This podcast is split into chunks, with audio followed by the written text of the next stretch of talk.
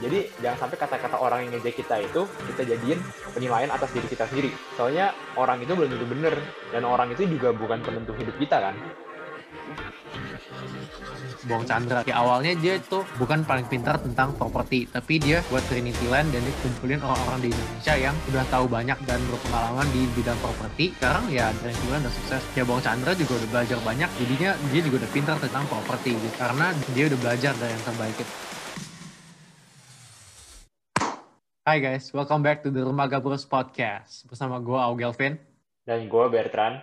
Dan di episode kali ini kita akan ngomongin tentang mindset, yang artinya cara pikir atau pola pikir. Iya, dan menurut gue, pikiran lu sendiri ini adalah halangan yang terbesar yang akan lu hadapi di hidup lu.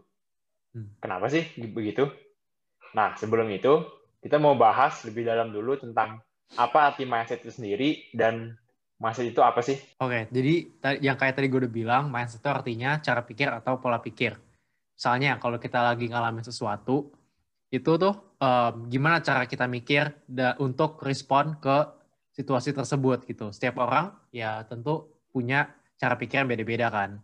Dan ada beberapa hmm. cara pikir bisa buat hidup kita tuh jadi lebih bahagia atau lebih lebih positif atau lebih pinter, lebih baik dan lain-lain. Dan juga sebaliknya gitu bisa jadi lebih negatif, lebih jelek. Oh oke, okay. jadi mindset itu gimana cara kita mikir tentang sesuatu sama gimana kita respon terhadap sesuatu. Berarti hmm. ini penting karena hasil dari segala sesuatu itu ya tergantung dari pikiran kita sendiri kan? Iya, dan menurut gue pengetahuan tentang mindset ini itu penting karena menurut gue kita harus tahu dulu apa sih itu mindset dan gimana cara pikir yang lebih bagus sebelum kita bisa ubah mindset kita. Nah, di buku uh, Think and Grow Rich dari Napoleon Hill, uh, gue udah baca, lu juga udah baca, um, ada chapter pertamanya itu judulnya The Power of Thought kan. Jadi tuh apa sih um, kekuatan dari pikiran kita gitu. Jadi kita harus kepikir dulu apa yang kita mau, baru sesuatu itu bisa tercapai. Kalau kita nggak kepikir ya nggak mungkin tercapai gitu kan. Dan kalau kita udah tahu kita maunya kayak gimana, kita bisa analisa diri kita sendiri gitu. Apa yang bagus, apa yang kurang bagus, apa yang bisa diimprove. Dan dari situ baru kita bisa pelan-pelan ubah mindset kita jadi yang lebih baik. Nah, terus lu tadi ngomong um, kalau mindset itu adalah penghalang terbesar di hidup. Itu maksudnya apa? Nah, oh iya. Jadi masih itu penghalang terbesar dalam hidup kita karena semua hal yang terjadi itu tergantung sama mindset kita. Karena kan emang semua itu diatur di otak kita kan. Mm-hmm. Semua hasil, jadi semua hasil atau outcome yang kita dapatkan itu tergantung sama gimana cara kita berpikir terhadap masalah itu. Contohnya, otak kita adalah satu-satunya yang kita punya kalau kita lagi uh, stres atau lagi depresi atau lagi uh, menghadapi masalah apa pun itu. Dan apa pun itu hasilnya yaitu dari cara lu berpikir, cara lu ngadepin semua itu. Jadi kalau lu mau mau keluar dari kesetresan lu itu, ya lu harus kontrol pikiran lu dong. Dan itu pilihan lu, lu mau ngalahin pikiran itu atau pikiran itu yang bakal ngontrol diri lu. Pilihan lu lu mau kirim terus atau mau move on menjadi lebih baik. Misalnya lu terus bingung sama sama omongan orang lain gitu. Yaitu semua ada di pikiran lu doang bukan di pikiran orang yang ngatain lu tadi atau siapa pun itu. Dan lu pilih lu mau mikirin itu terus atau overcome it move on dan anggap kritikan itu jadi apa yang bisa membangun diri lu untuk lebih baik untuk lebih berkembang okay. jadi kayak yang ini gue dengar quotes dari dari Henry Ford whether you think you can or you can't, you are right. Jadi kalau lu pikir nggak bisa, ya lu nggak bisa. Kalau lu pikir lu bisa, ya lu bisa. Kayak yang kita hmm. belajar dari Adamku juga, atau yang kita tahu dari Adamku, uh, yang you can if you think you can, ya kan?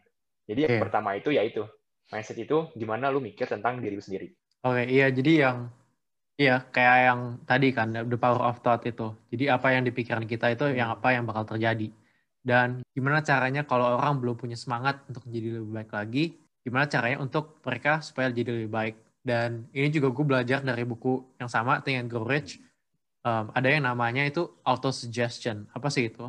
Jadi auto suggestion itu itu kita bisa kontrol uh, cara pikir kita atau bisa ubah cara pikir kita dengan cara kita tulis dulu kita mau mikirnya itu kayak gimana. Habis itu kita baca apa yang kita tulis dan kita baca ulang-ulang terus setiap hari atau bisa atau kalau bisa lebih sering lagi sampai kita percaya benar-benar dengan apa yang kita baca gitu, apa yang kita ngomongin.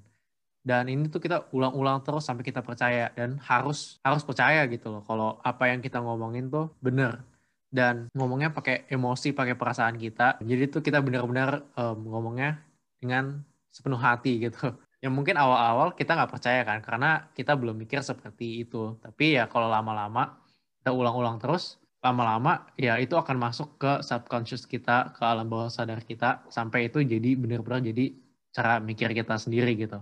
Oh itu juga yang ya itu gue juga pernah baca buku itu dan ya benar sih. Jadi kita ulang-ulang terus apa yang kita mau dan itu akan buat otak kita terbiasa dengan hal yang kita bicarain tiap hari ke diri kita kan.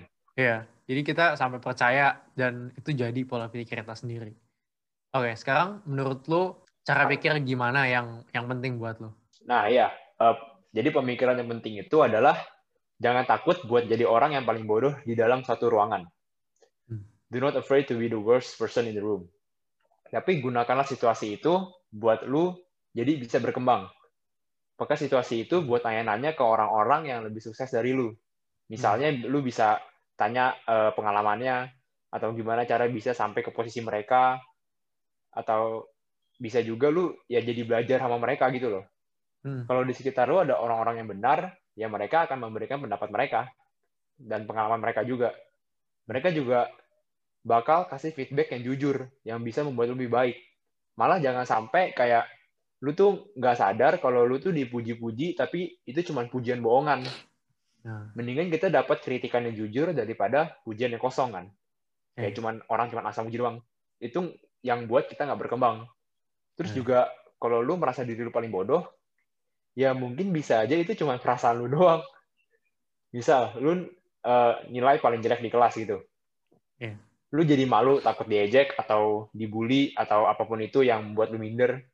Hmm. Ya itu mungkin cuma perasaan lu doang. Karena orang lain tuh nggak mikirin nilai lu gitu loh. Mereka hmm. mikirin tuh ya nilai mereka sendiri, gimana cara memperbagusin nilai mereka, atau yang udah bagus, gimana cara mempertahankan nilai mereka.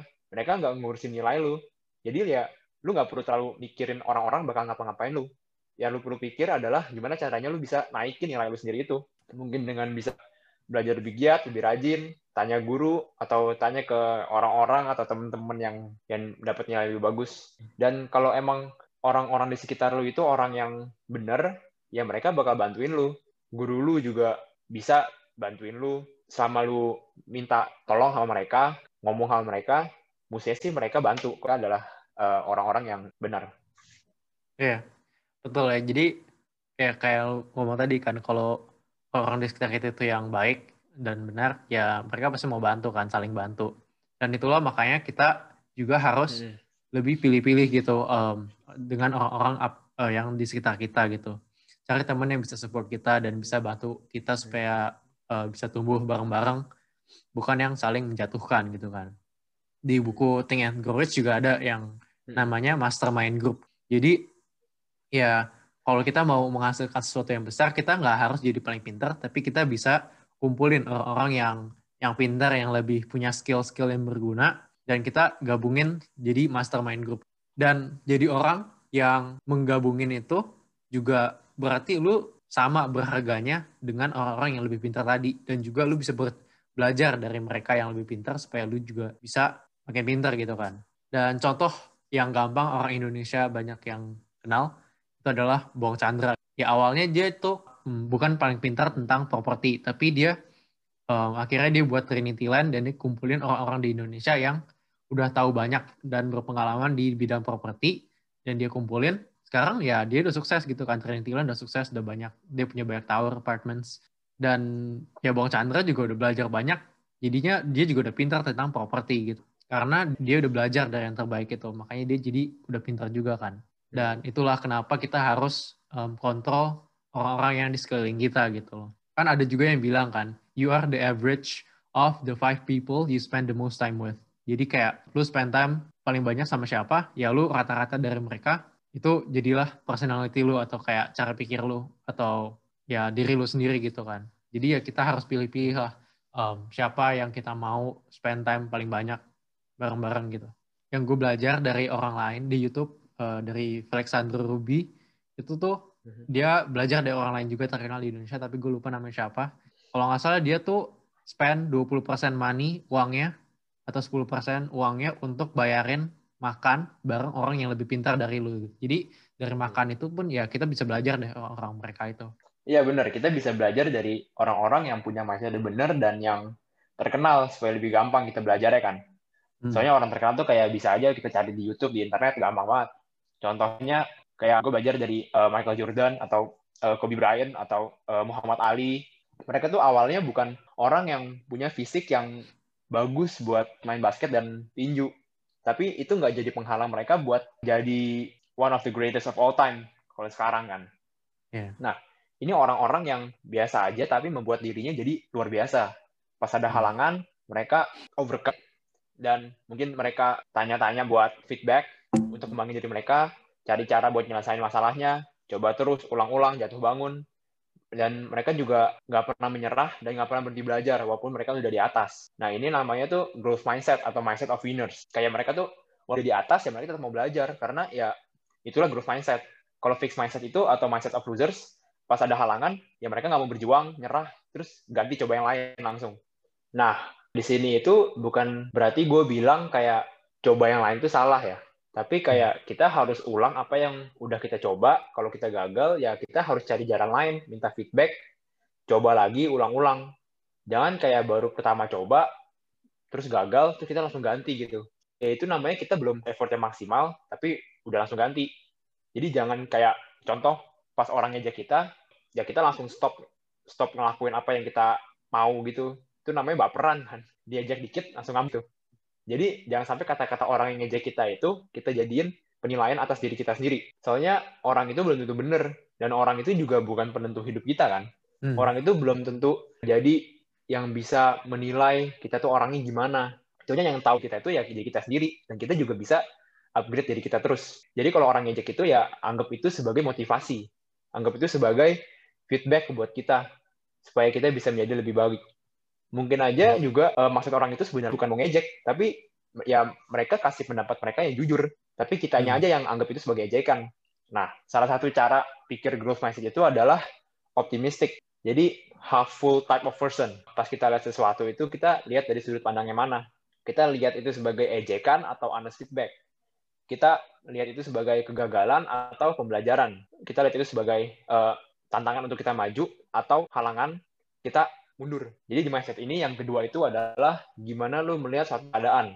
Lu lihat botol atau gelas itu half full atau half empty. Lu lihat suatu keadaan itu dari sisi baiknya atau sisi buruknya, optimis atau pesimis. Oke. Okay. Ya itu penting ya. Jadi growth mindset and fixed mindset. Um, kalau growth mindset selalu terus mau tumbuh menjadi lebih baik tapi kalau fixed mindset ya udah segitu-gitu aja malah nggak mau bertumbuh lagi gitu kan. Yang pasti kita harus punya growth mindset supaya kita terus jadi lebih baik kan. Terus tumbuh dan gak gampang menyerah. Bisa belajar dari orang juga dan terima feedback orang-orang lain. Oke mantap. Jadi itulah mindset ya. Di episode ini kita udah belajar um, kalau pikiran itu kita penting. Kalau kita kepikir baru bisa terjadi. Habis itu kita juga bisa kontrol apa yang di pikiran kita kan. Kayak kalau kita pikir kita bisa, ya berarti kita bisa kalau enggak ya enggak kita juga bisa ubah cara pikir kita dengan cara pakai auto suggestion kita ulang-ulang terus tiap hari kita mau mikir kayak gimana sampai kita sendiri itu percaya kalau itu tuh bener dan jadi um, pola pikir kita sendiri uh, terus ada juga yang namanya uh, mastermind group jadi kita bisa belajar dari orang lain kita kelilingi diri kita dengan orang-orang yang lebih pintar atau lebih baik dari diri kita dan kita bisa belajar dari mereka supaya kita bisa lebih baik dan tumbuh bareng-bareng. Terus ada juga growth mindset tadi. Jadi kita harus tetap mau untuk selalu menjadi lebih baik. Oke, okay. Uh, thank you udah dengerin episode kali ini. Semoga episode kali ini bisa berguna untuk kalian semua. Kalau kalian merasa episode ini bisa berguna untuk teman-teman kalian juga, tolong share episode kali ini lewat Instagram story kalian atau lewat apa pun juga supaya teman-teman kalian juga bisa belajar dari kita atau kita bisa juga belajar sama-sama bareng-bareng. Oke, okay? uh, see you guys in the next episode. Bye. Bye bye.